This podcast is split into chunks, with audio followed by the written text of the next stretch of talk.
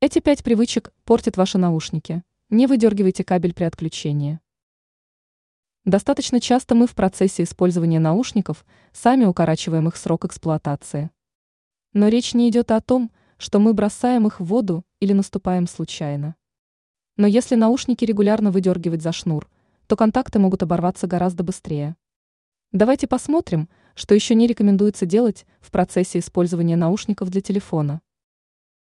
Что нельзя делать с наушниками? Вот несколько советов. Не рекомендуется спутывать и перекручивать кабель. Если такое случилось, узел лучше не оставлять. Резкое отключение штекера может привести к поломке наушников или разъема. Кидать на стол. Если покрытие твердое, то может повредиться динамик. Отсутствие чистки.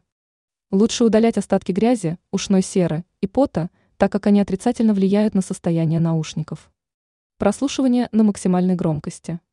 Ресурс динамиков истощается быстрее.